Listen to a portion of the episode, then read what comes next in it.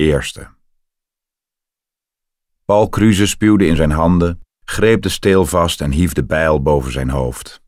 De stronk op het hakblok spleet, maar barstte niet uit elkaar.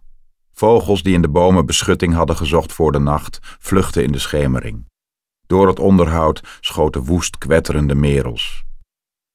Paul Kruse liet de bijl weer neerkomen, telkens opnieuw, tot het stuk eiken in tweeën brak. Toen werd het gemakkelijker. De stukken vlogen in het rond. Houtsnippers overal, lichtvlekken op de bosgrond.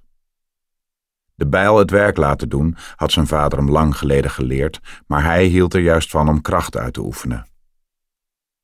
Een paar bleke sterretjes verschenen aan de hemel. Diep daaronder, op de open plek in het bos, zwaaide de demon met zijn bijl. Hij liet hem knallen als een zweep. Blokken tolden door de lucht.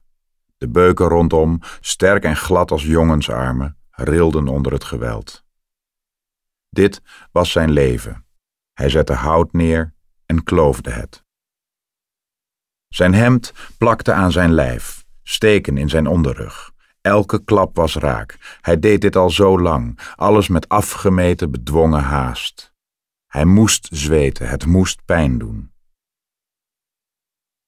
Hij haalde een deo-roller langs zijn oksels en trok een schoon ruitjeshemd aan. Ben er vandoor, zei hij tegen zijn vader, die zat te lezen onder de lamp. De avond was fris, er hing een zweem van bleekselderij boven het gras. Met het autoraam open reed hij naar het dorp. Drie steile drempels stelden de weg. Verkeersdrempels en rotondes waren een teken van vooruitgang, van een opgeschroefd levenstempo dat afgeremd moest worden, ook in Mariëveen, waar de knuppels zich bij wijle doodreden in het weekend.